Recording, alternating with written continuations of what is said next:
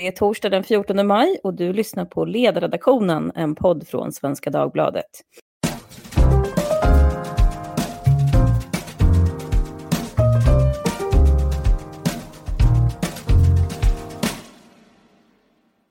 Jag heter Lydia Wåhlsten och idag så ska vi trotsa karantänen och sätta oss på tåget ner till kontinenten. I alla fall i sinnet. Vi ska nämligen till Tyskland och till Spanien. För två månader där det har gått efter att förbundskansler Angela Merkel varnade för att 70 procent av alla tyskar eh, skulle bli smittade av covid-19. Ändå så ser det nu ganska bra ut för det kära bratwurstlandet. Man har ganska låga dödstal trots sitt läge mitt i Europa. Faktiskt eh, mindre än en tredjedel så många döda på var hundratusende invånare som Sverige har. Man har dessutom dragit igång eh, en stor masstestning som många länder blickar nyfiket på. Och jag såg idag att i Argentina har man till och med hittat på ett nytt ord för Merkels ledarskap. Man kallar det då för Merkelina. Och det är då att man ska se nykter på problem utan att försöka plocka politiska poäng. Men den här Merkelina tycker jag då gifter samman våra ämnen idag mellan Tyskland och Spanien. Frågan är hur det går för Tyskland och hur skiljer sig egentligen den tyska debatten från den svenska? Vi har med oss Lina Lund, Berlinkorre för Dagens Nyheter. Välkommen! Tack så mycket! Hallå! Du är också känd som kvinnan bakom det uppmärksammade artikeln om tysken, den här kritiska mannen eh, som brukar sitta på Folkmyndighetens presskonferenser. Men han är nu borta tror jag. Han kanske har rest vidare. Nej, han är baserad i Stockholm ehm, men har väl fler länder att täcka än bara Sverige. Jag saknar honom i alla fall. Vi har också med oss eh, Tove Fall, känd från tv som epidemiologen eh, som gjorde entré igår då i SVTs Aktuellt. Men eh, hos oss Tove har ju du varit känd sedan länge. Du har ju varit med inte mindre än två gånger tidigare tror jag. Ja, precis. Ska man veta var man hörde mig först minsann. Exakt. Jag har stämplat dig. Eh, du ska vara vår epidemiologguide idag till den här nya stora immunitetsstudien från Spanien som är på allas läppar, eller i alla fall alla nördars läppar. Eh, ni som lyssnar på den här podden har säkert hört då att siffran eh, var lägre än förväntat, trots att Spanien har väldigt höga dödstal. Anders Tegnell har sagt till TT idag att han inte är orolig för de här resultaten. Och då tänkte jag höra med Tove om Tegnell verkligen har skäl att sova gott. Jag har också med mig min pandemipolare Ivar Arpi som eh, ska komma med smarta inspel här under podden. Hallå Ivar! Hallå! Kul att vara med! Det. Du får vara med som gäst. Hedersamt. Innan vi drar igång så måste jag börja med att fråga hur det kändes att stå i Aktuellt-studion igår. Mm, nej, men det var ju spännande och obehagligt på samma gång måste jag säga. Jag var lite besviken på att jag inte fick sitta ner så att eh, ja, jag fick ju stå upp för det där andra bordet. Men eh, det var ju kul att den här spanska studien dök upp precis innan eh, sändning. Så att, men jag hann inte riktigt förbereda mig. Jag hann ju naturligtvis inte läsa den innan utan mer se bara huvudresultaten av den. Är det något du hade velat sagt annorlunda så här på rak arm? Nej, jag tyckte jag fick fram det jag ville. Det man kunde, kanske sådär att, ja, nej men eh, det här är ju preliminära resultat och, så vidare. Eh, men själva tolkningen vill jag inte göra om utan nej, det vart nog bra tycker jag. Ja, kul att se dig i alla fall och jag, eh, du sa ju här innan vi drog igång att det är många som har ringt dig idag. Väl ett gott betyg då. Min första fråga till er i panelen idag är så här. Ni följer alla coronadebatten. Då är min fråga om ni upplever att Angela Merkel har varit tydligare med vad tysk strategi är än vad Stefan Löfven har varit om svensk. Eh, och det är en ja eller nej-fråga. Då börjar jag med Lina.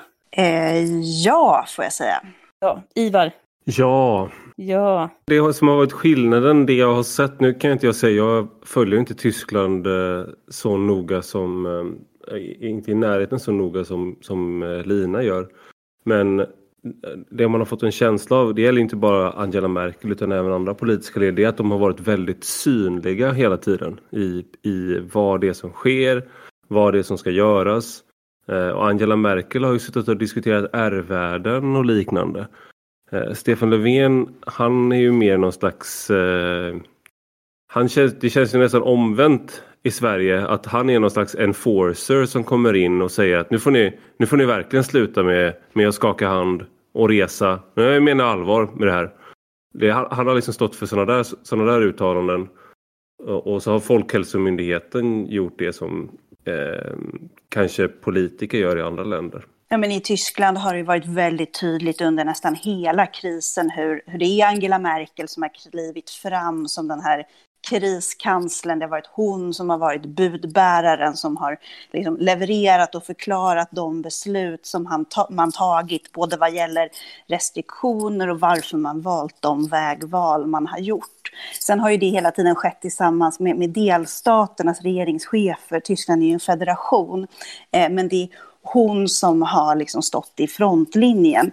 Och hon sticker ju också lite ut eftersom att hon inte bara är politiker utan också har ett förflutet som forskare i fysik. Det är många år sedan nu, men jag tycker att eh, det, det, det har märks när hon ska förklara de här teorierna och modellerna eh, som man lutat sig mot. Och jag tror faktiskt inte jag har hört någon annan förklara R-talet på ett mer pedagogiskt sätt än vad, vad Angela Merkel har gjort. Där hon har liksom lyckats förklara hur en, eh, uppgången av en en decimal, vilka konkreta följder det får på det tyska sjukvårdssystemet och därmed liksom samhället i stort. Den här övergripande frågan är ju kanske inte bara vem som är mest synlig och sådär, utan just vad är strategin? Menar du Lina då att Merkel även har varit tydlig, liksom, vad är strategin, inte bara idag, nästa vecka, utan liksom kanske på några månaders sikt? Alltså för att sammanfatta strategin kort så är det ju att liksom minska smittspridningen, få ner kurvan, avlasta sjukvården. Och då har man Eh, i Tyskland lutat sig mot delvis då andra experter än i Sverige som har rådgivit regeringen om att vi måste stänga ner samhället. Stäng skolor, stäng butiker, stäng restauranger, eh, bär munskydd. Det är det sättet man har sett att då fram tills att det finns ett vaccin faktiskt få ner smittspridningen. Och det tycker jag också att, att Merkel har förklarat på ett, ett föredömligt tydligt sätt faktiskt. Och jag tyckte vi ska prata om det här med just R-värdet, för det diskuteras ju mycket i Tyskland. I Sverige har ju myndigheten sagt att det är inte så där jätteviktigt, utan vi ligger och guppar någonstans kring ett. Men i Tyskland pratar man ju då om just att varje decimal är otroligt viktig för vilken utveckling man ska se på sikt. Nej, men i, i Tyskland så har ju R-talet varit någonting som man har eh, följt under hela pandemin, ungefär på samma sätt som vi klockan 14 bänkar oss för att höra de senaste dödstalen från Folkhälsomyndigheten. Och det uttalade målet hela tiden har ju varit att få ner talet till under ett. Tove kan säkert förklara mer pedagogiskt om varför det är anses vara så eh, viktigt, men det handlar ju om hur många andra personer, i genomsnitt en smittad person, eh, smittar vidare. Och i Tyskland så har man sett den här ett-strecket som liksom att komma under det som en förutsättning för att börja kunna öppna upp samhället försiktigt eh, på nytt. Och ganska länge så eh, hamnade man också en bra bit under ettan. Men någon gång i helgen så stack det plötsligt iväg på ett oroande sätt och hamnade ett par decimaler ovanför. Och det utlöste liksom nästan panikreaktioner, i alla fall i vissa kretsar i Tyskland, där man såg att liksom, nu när man äntligen börjat öppna upp samhället, ja, då brakar eländet lös på eh, nytt. Men så ska man säga att nu har man ju justerat sättet att räkna talet på. Det har gjorts av tyska smittskyddsinstitutet, RKI. Eh, och eh, de såg att man hade ett behov att ta hänsyn till lokala mindre utbrott som då plötsligt kunde ge utslag på R-talet för hela landet. Och efter att den justerades så har man nu återigen hamnat under ett strecket och ganska många har väl, om inte andats ut, men ändå känt att vi, vi är på rätt väg. Tendensen pekar åt rätt håll igen. För det har varit en stor press på Merkel också, kan man säga, från industrin att landet måste öppnas upp har jag förstått. Men Tove, jag tänkte höra vad du, vad du har att säga där om Tyskland. Känner du att du skulle kunna förklara för dina barn bättre vad Tysklands strategi är än vad svensk strategi är? Nej, men när man hör Lina berätta så låter det ju som att det är samma strategi, men det är ju ganska olika sätt ändå som eh, man eh, genomför den på. För jag menar, det är väl det som svenska politiker också säger, att vi ska avlasta sjukvården och minska smittspridningen och så vidare. Ja, stämmer. Ja. Men jag tycker jag är superimponerad av Merkels, eh, särskilt den här R-värdesförklaringen och hur hon liksom verkligen spänner ögonen i befolkningen och får dem att förstå hur viktigt det är att alla bidrar. Så att det, ja, det är häftigt med någon, eh, en ledare som också förstår vetenskapen. Ivar, har du någon teori till varför vi inte pratar om ärvärde i Sverige på samma sätt? Jag tror att Folkhälsomyndigheten har en annan inställning eh, till det. Eh, och att det är, jag, om jag, det här kan vara helt fel, men om jag ska försöka lajva Folkhälsomyndigheten så tänker jag att de tänker att det är, för det första är det svårt att fastställa vid varje givet tillfälle för att det är många osäkra faktorer. För det andra så är det så otroligt olika i olika delar av landet. Så att om du ska uttala dig om R-värdet för hela Sverige så behöver inte det säga så mycket om R-värdet i Stockholm. Eh, och när vi inte vet hur många som är smittade så är det svårt att uttala sig om, om R-värdet. Så att risken är med att, med att prata om R-värdet, som jag har förstått det i alla fall, är att det är många osäkerhetsfaktorer och om det är någonting som Folkhälsomyndigheten i Sverige eh, inte vill prata om så är det saker där det finns liksom det inte finns tillräckligt bra evidens. Munskydd är en annan sån sak där de tycker att det finns för dålig evidens för munskydd så då ska vi inte prata om, om det så mycket eh, eller rekommendera det. Eh, och jag vet inte. Det är, det är, min gissning i alla fall till varför man inte pratar utifrån vad jag har sett dem prat, säga tidigare om det. Jag har ju tagit fram en rapport ska jag säga som ligger på Folkhälsomyndighetens hemsida där man kan följa det här R-värdet. Jag vet inte, den senaste jag såg var då från den 28 eh, april. Så det är ju ett tag sedan nu. Så jag vet inte vart det ligger nu. Och det här med munskydd så håller de ju på att genomarbeta då nya riktlinjer. De sa att de kunde omvärdera vad de har stått tidigare. Lina, jag tänkte att du ska få gå igenom då. Du har ju skrivit en artikel idag i DN där du säger att Tysklands strategi kan beskrivas som en mellanväg. Den är hårdare än Sveriges men mjukare än i länder som har haft eh, totalt utegångsförbud. Så vad är det som kännetecknar just Tysklands väg? Eh, ja, men eh, det där gäller ju då de restriktioner som man infört i landet. Tyskland var ju ganska tidigt ute med att stänga igen alla skolor, universitet, eh, alla butiker då som säljer vad man kallar inte livsnödvändiga produkter, alltså apotek och livsmedelsaffärer har ju fått fortsatt hålla öppet.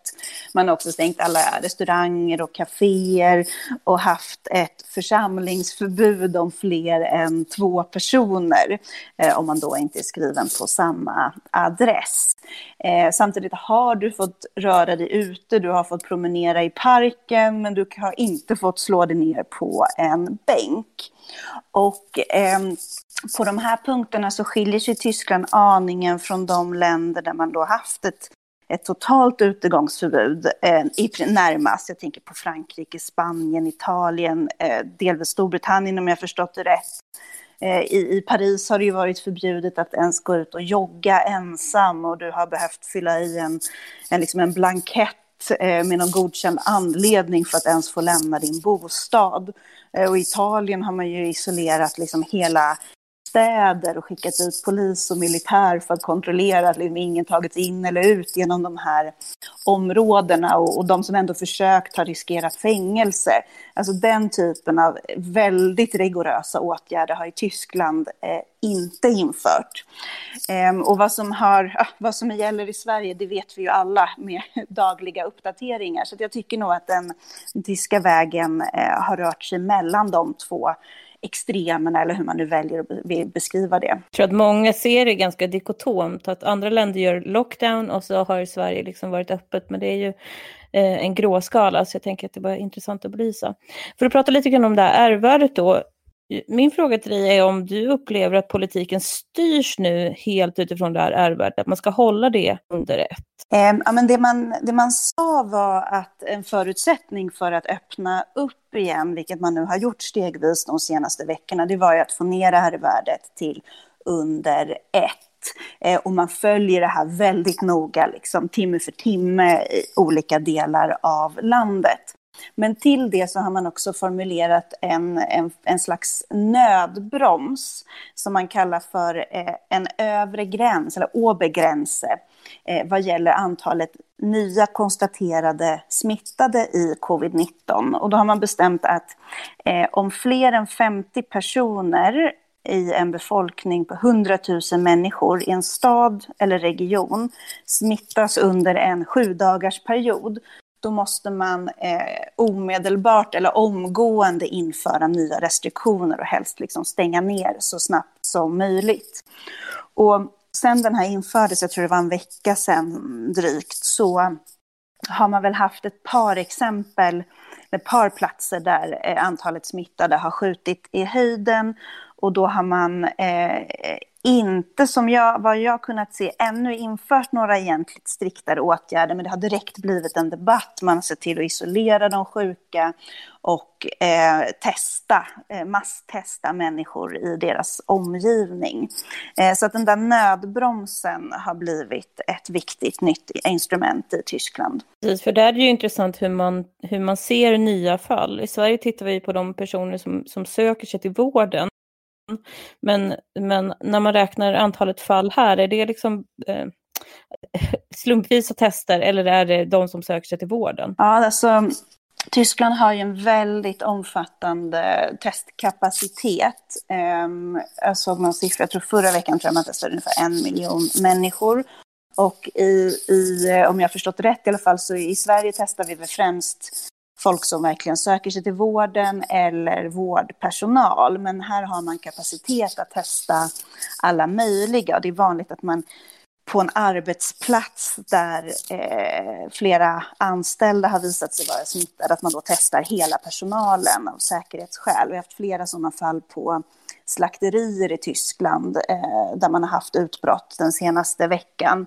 Eh, ett annat exempel är ett flerfamiljshus eh, i västra Tyskland där några, två familjer som var smittade bröt mot liksom, isoleringen eller karantänen de var satta i. Och då svarade myndigheterna med att testa hela huset och införa utegångsförbud fram tills dess att provsvaren eh, kommit. Så att eh, de här uppgifterna kan komma från olika håll.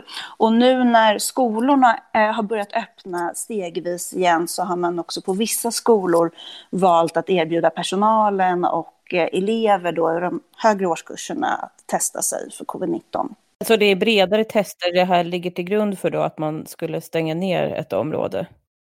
Ja, så har jag förstått det, absolut. Och vad säger du om det här? Borde det inte vara så i Sverige också att vi tittade mer på det här R-värdet eller går det inte givet att vi inte testar på samma sätt? Alltså det här är min dröm. Jag älskar ju data och information och jag tänker också som vi pratar om inom, mycket, inom medicin, det här med precisionsmedicin. Det här skulle ju vara liksom en precisionssmittsstopp eh, eller vad man ska säga, åtgärder. Att eh, liksom verkligen känna till var har vi smittan någonstans och sen när man upptäcker en härd att man liksom kan ringa in den och det är som på något sätt att man sitter med en, vet, en skraplott eller någonting och liksom skrapar fram mer information. Det tycker jag, det måste vara mycket mer effektivt än att ha allmänna åtgärder och inte heller vidta speciellt särskilda åtgärder om man till exempel ser att Karlstad poppar upp och har ett stort utbrott så att säga.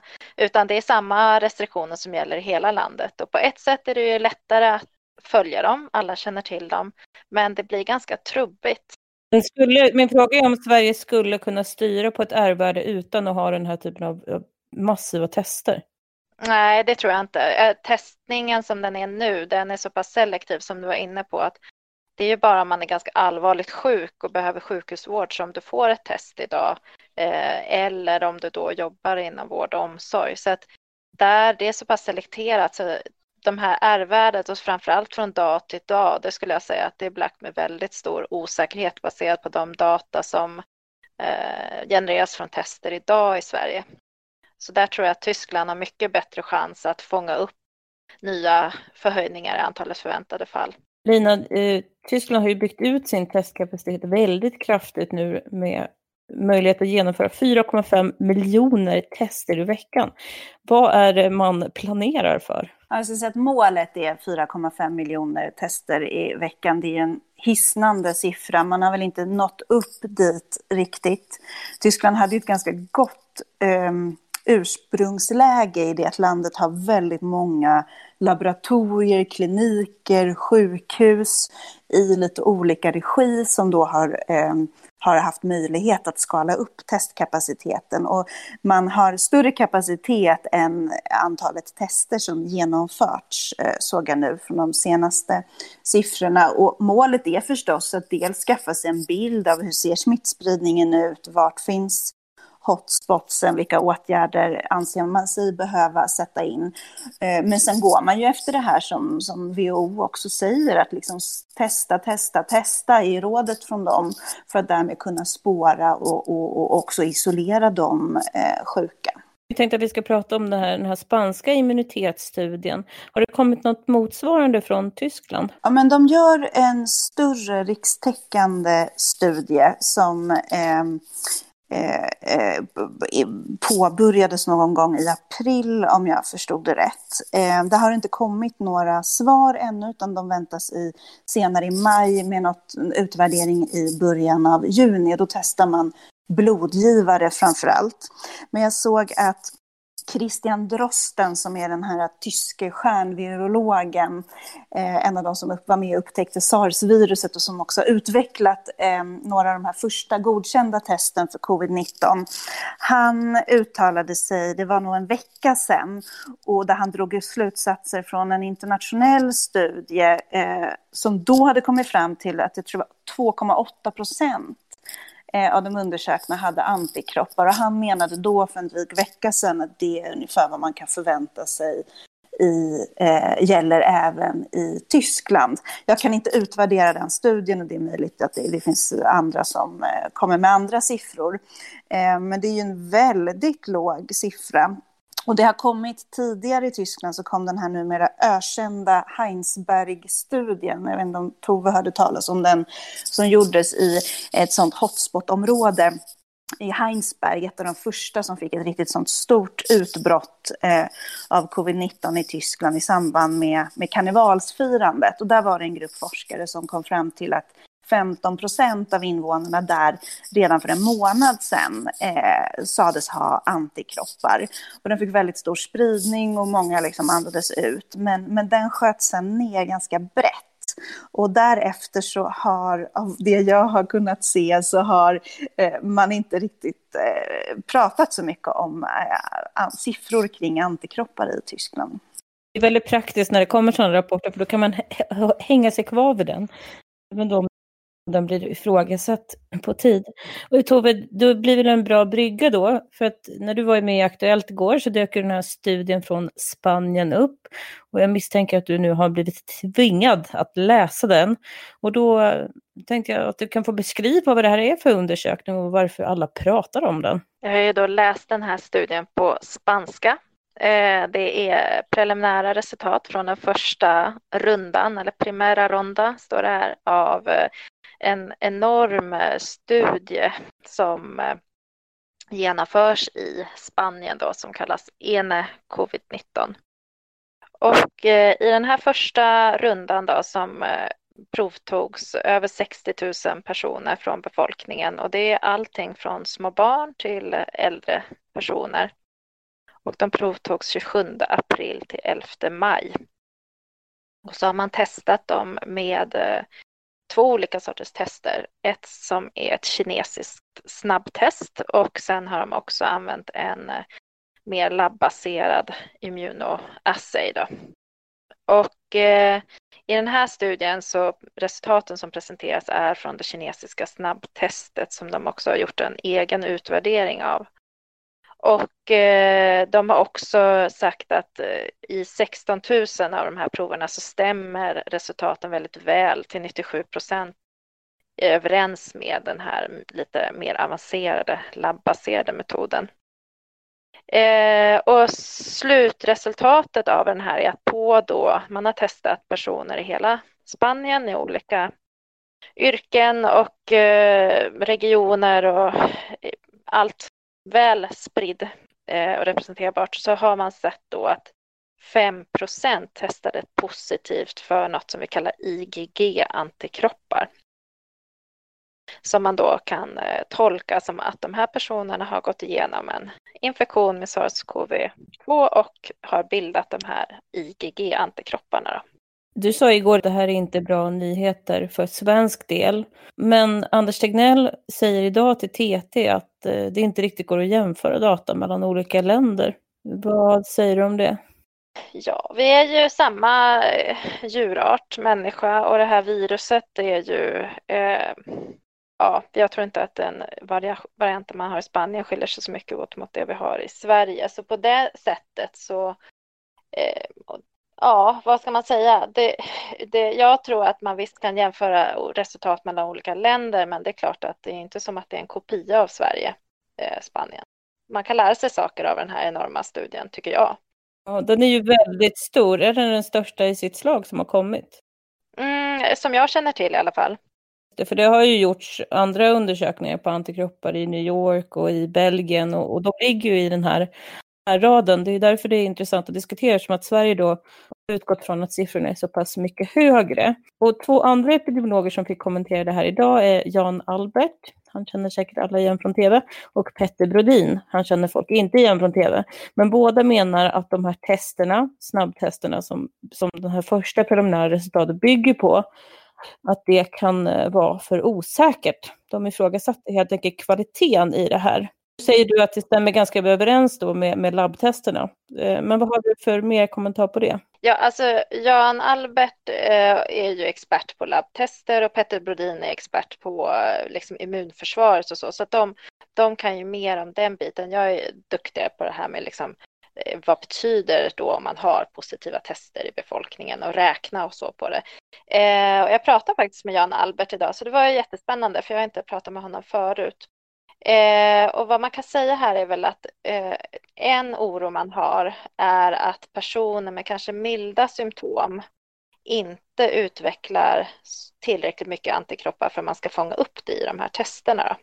Så att det skulle kunna finnas ett liksom en mörkertal av personer som har haft milda symptom, inte är positiva men ändå skulle ha viss immunitet.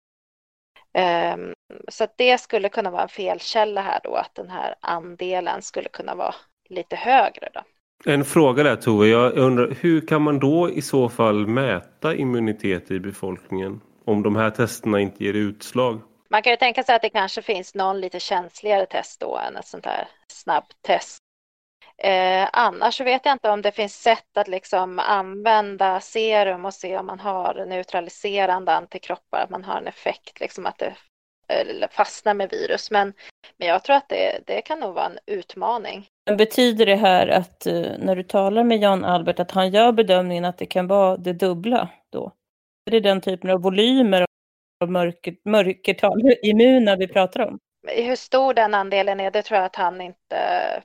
Det här, jag frågade honom inte om det, hur, hur stort det mörkertalet. Du får bjuda in honom. Eh, men hur som helst, säga att det, är det skulle vara det dubbla då så är det ju fortfarande ja, 10 procent. Eh, vilket är en bra bit ifrån eventuell då en nivå som man skulle kunna medföra en sån här flockimmunitet. Ja, varför jag sa att jag var oroad över här dåliga nyheter för Sverige, det är väl att jag och kanske många andra ändå har tolkat den svenska strategin som att vi kör på eh, det här strategin för att till slut då ha en immunitet i befolkningen. Men nu säger ju Folkhälsomyndigheten idag att flockimmunitet är inte alls deras strategi utan att vi bara ska liksom skydda sjukvården och ha ett öppet samhälle. Jag tänkte att vi ska prata om det för att just den där otydligheten är ju i sig ett problem. Det kan ju inte vara de som står utanför myndighetens ansvar att, att tolka strategin rätt utan det måste ju kommuniceras tydligt. Men eh, det analyseras ju blodprover just nu från 679 stockholmare. De här svaren ska in i en modellering och nästa vecka har man sagt att i alla fall att man ska kunna ge svar på hur många som bär på antikroppar. Britten var ju i podden igår och då sa han att om, om siffran är under 10 procent då måste Sverige lägga om sin strategi, annars kommer vi få för många döda. Igår när vi pratade Tove, då sa du på dagen att du trodde på 13 procent och på kvällen eh, då sa du att du trodde att det kanske var 5-6 procent utifrån den här nya studien. Men, men vad säger du om det här? Om vi ligger i den här raden, delar du Brittons syn då att, att vi måste lägga om strategin? Alltså, all, nu var många siffror där. Jag ska bara säga att 13, det var så här bara, du vet, gissning. Men, och 5 procent, där handlar det ju mer om hela landet då, att vi skulle ligga under de här 5 procenten som, som man uppmätt i Spanien. Stockholm tror jag att alla är överens om att där kommer vi det ligga som högst. Så att jag skulle väl inte bli förvånad om vi ligger någonstans i Stockholm mellan Nej, det är jättefarligt att ge sådana här siffror, men någonstans mellan 8 och 15 då i Stockholm, men mycket lägre på nationell nivå där smittrycket har varit lägre. Eh, sen huruvida det här då, men nu är ju inte flockimmunitet uppenbarligen strategin så att då vet jag inte om vi måste lägga om den. Det här är ju en svår politisk övervägan. Jag skulle ju önska att vi tryckte ner den här smittan i skorna och kanske att vi inte gjorde det med total lockdown utan med sådana här smarta riktade åtgärder. Testa mycket så att vi lär oss var smittan finns och sen göra riktade insatser och isolera fall så att de inte smittar vidare och isolera deras eh, hushåll. I en debatt idag så skriver de omtalade 22 forskarna igen nu då att svensk strategi måste läggas om och så pratar man om det här med flockimmunitet.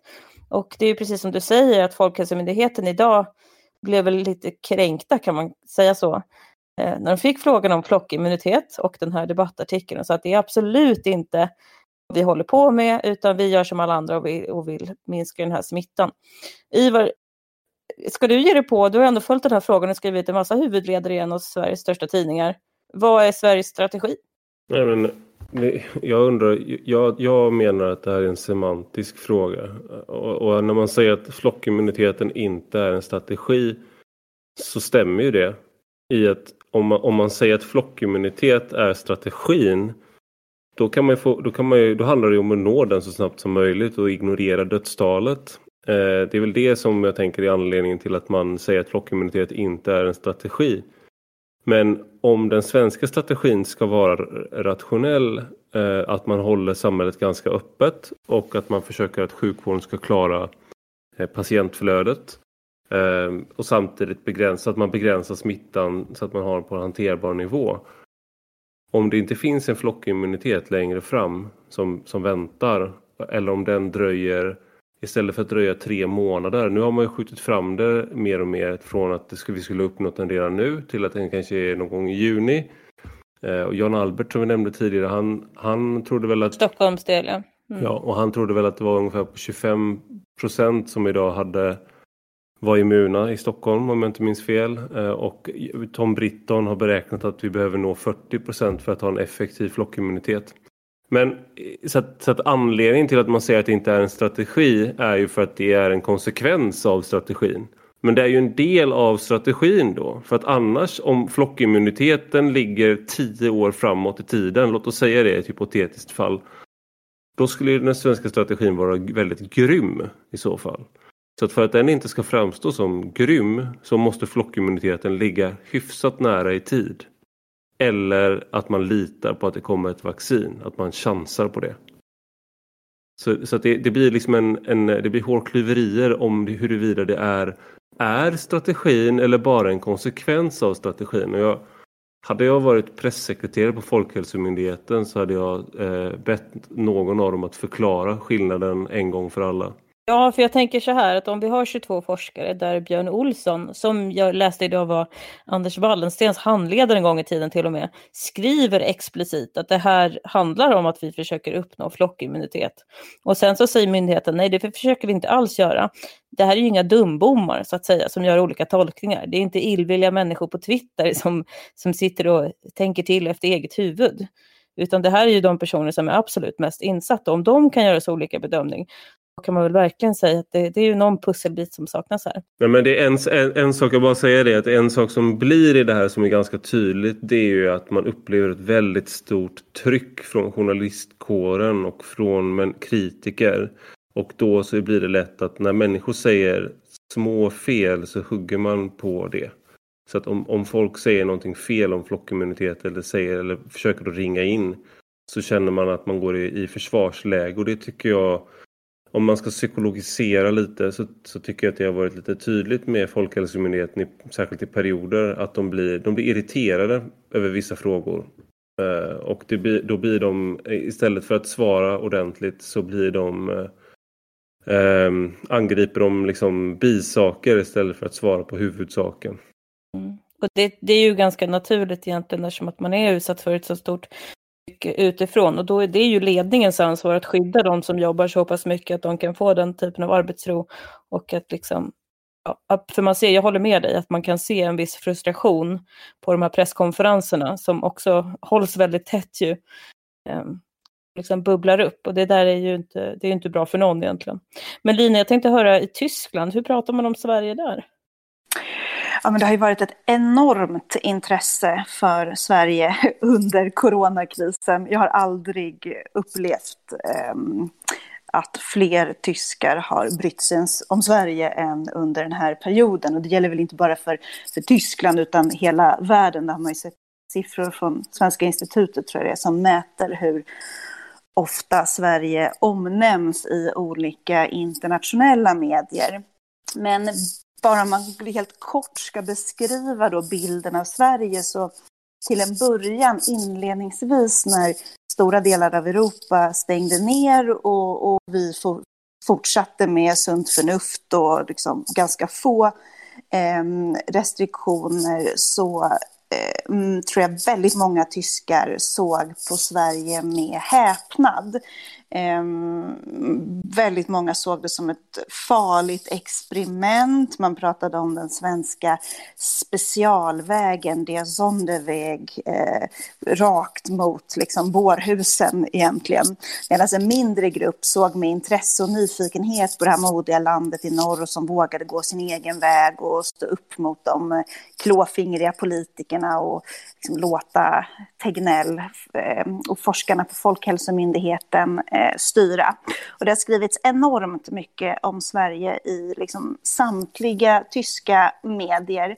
Och eh, det klingade väl av lite här i, under mitten av eh, pandemin hittills. Men, men bara senaste veckan har jag noterat att samtliga större tyska medier har haft långa reportage och genomgångar av hur de då uppfattar att det har gått eh, för Sverige hittills.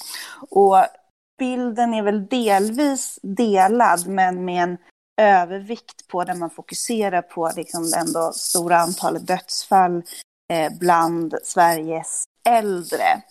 Ehm, det är ju liksom, vet ju alla att det är, för tidigt att dra några, några egentliga slutsatser om vad, vad, vad det här kommer ta vägen i slutet och vilka länder som kommer att ha klarat sig bättre än andra. Men, men just de, det stora dödstalet på, på äldreboenden och inom hemtjänsten får väldigt stor uppmärksamhet i Tyskland. Ehm, jag såg eh, Frankfurt Allgemeine skrev igår och Süddeutsche Zeitung som är liberal hade en lång, väldigt kritisk genomgång så som de såg det av hur, hur Sverige då hade klarat den delen av vad man sett som sitt viktigaste uppdrag, att skydda de gamla. Um, och Die Welt, konservativa, hade en lång genomgång av det svenska systemet som tidningen då menade befinner sig inför kollaps och det såg illa ut redan före och så, och så fortsätter det. Och Sverige har ju blivit väldigt mycket av ett begrepp eller nästan liksom slagträ i den tyska coronadebatten. Att de som är kritiska mot regeringens strikta åtgärder och som liksom snabbare vill ha en återgång till normaliteten. De har börjat hänga ut svenska flaggor från sina balkonger och fönster. Eh, och man ser det på de här demonstrationerna nu som har, har hållits under helgerna så det är många som har med sig skyltar där det står liksom Be Swedish, eh, bekämpa, eh, bekämpa virologerna har de fått för sig.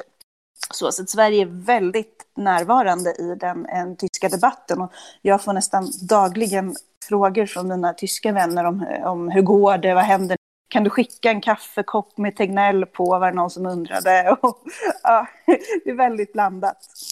Tycker du att det är lätt att beskriva vad vår strategi är? Nej, men jag har nog tyckt att det har varit ganska svårt. Eller jag har ju liksom, jag menar jag bevakar inte Sverige och det är inte min uppgift att värdera svenska Folkhälsomyndigheten eh, och svenska strategin. Men det blir ju som någon slags ambassadör, liksom. du, du är vår representant i, i Berlin. Då. Men så här, men när jag, när jag säger att eh, eh, svenska myndigheter säger att man har samma strategi som de tyska, det vill säga eh, få ner smittspridningen och eh, avlasta sjukvården så får jag ju följdfrågor av tyska vänner och kollegor. Men, men hur, hur ska det gå till? Och ha, är det så att alla stannar hemma verkligen? Och, eh, vi har ju sett bilderna från Stockholms uteserveringar och så vidare. Så de nöjer sig inte med det svar som jag vidarebefordrar från Folkhälsomyndigheten. Så kan man säga. Jag tänkte att det är väldigt intressant. Mm, igår i Aktuellt så var ju inte bara Tove där utan även vår utrikesminister. Och det håller ju på att bli stor politik nu att Tyskland pratar med andra länder om att öppna korridorer och sådär. Så, att, så att det spelar ju roll faktiskt vad det är för mediebevakning om Sverige i Tyskland också av, av politiska skäl. Ja, sen tror, sen tror väl jag att tyska regeringen har egna alltså kontakter med Sverige än bara genom medierna.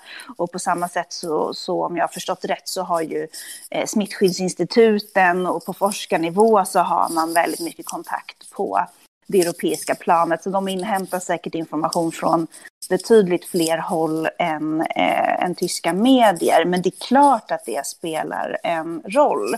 Och jag tänker också Sverige är, liksom, eller Tyskland är ju ett av Sveriges absolut viktigaste länder vad gäller handel och ekonomi och att där jag tror att Sverige har gynnats väldigt, väldigt mycket av den otroligt positiva Sverigebild som man har haft i Tyskland under egentligen liksom nästan hela efterkrigstiden där, där många fortfarande går runt och tror att Sverige är någon sorts Bullerby eller Astrid Lindgren-paradis. Eh, och att eh, många företag har nog gynnats, svenska företag som gör affärer i Tyskland har nog gynnats av den, av den föreställningen. Och jag märker det själv ofta som, som svensk i, i Tyskland, att liksom folk är, är, tycker det är fascinerande att man är därifrån och har väldigt mycket sådär drömska föreställningar om det här land, bättre landet uppe i norr. Och den bilden tror jag, jag vet ju inte, men jag tror att den har nog fått sig en liten törn nu under krisen. Vi får se om det blir lika många som kommer hit på älgsafari och för sina stugresor i, i land. Jag såg att priset på fritidshus har gått upp kraftigt, eller försäljningen har gått upp kraftigt här. Det kanske finns färre objekt att köpa också. Eh, vi måste börja avrunda hörni, eh, men jag tänkte köra en runda vad ni håller koll på just nu. Och jag tänkte att jag kan börja med Ivar.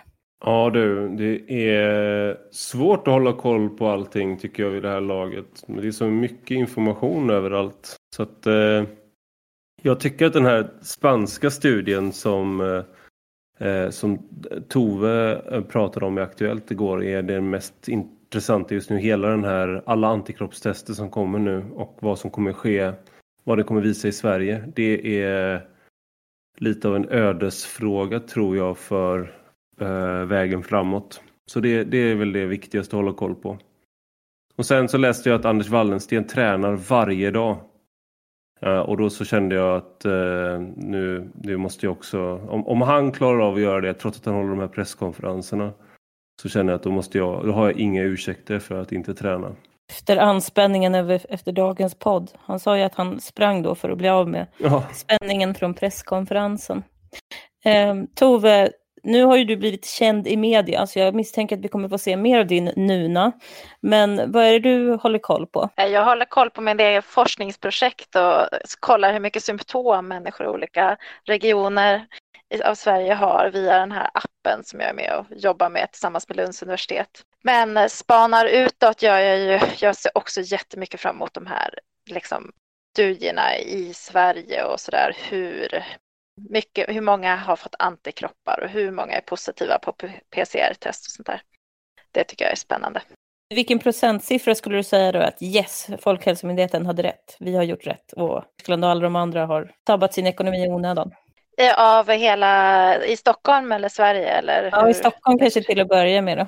Ja, nej, jag tänker att eh, på något sätt, eh, generella uppfattningen är väl att man liksom, åh, vi vill vara igång igen till hösten, då måste det här ha lagt sig så att vi kan leva som vanligt igen. Tänker jag att det är väl någon slags sinnesbild som eh, man håller. Hoppet är det sista som överger en så att säga, så att det är klart att eh, visar det sig att vi har, ska hålla på så här i den här takten som Ivar säger en lång tid framåt så då blir det ju lite besvikelse. Du har ingen procentsats vad du vill se om, om det här presenteras nästa vecka? Nej, ju högre desto bättre såklart, för det talar ju för att färre dör i Sverige än eh, ja, ju, ju färre som har gått igenom sjukdomen, eh, desto högre är ju dödsandelen så att säga. Om det visar sig att halva Stockholms befolkning redan har passerat, då, då är det ju bara en liten bit kvar i Stockholm.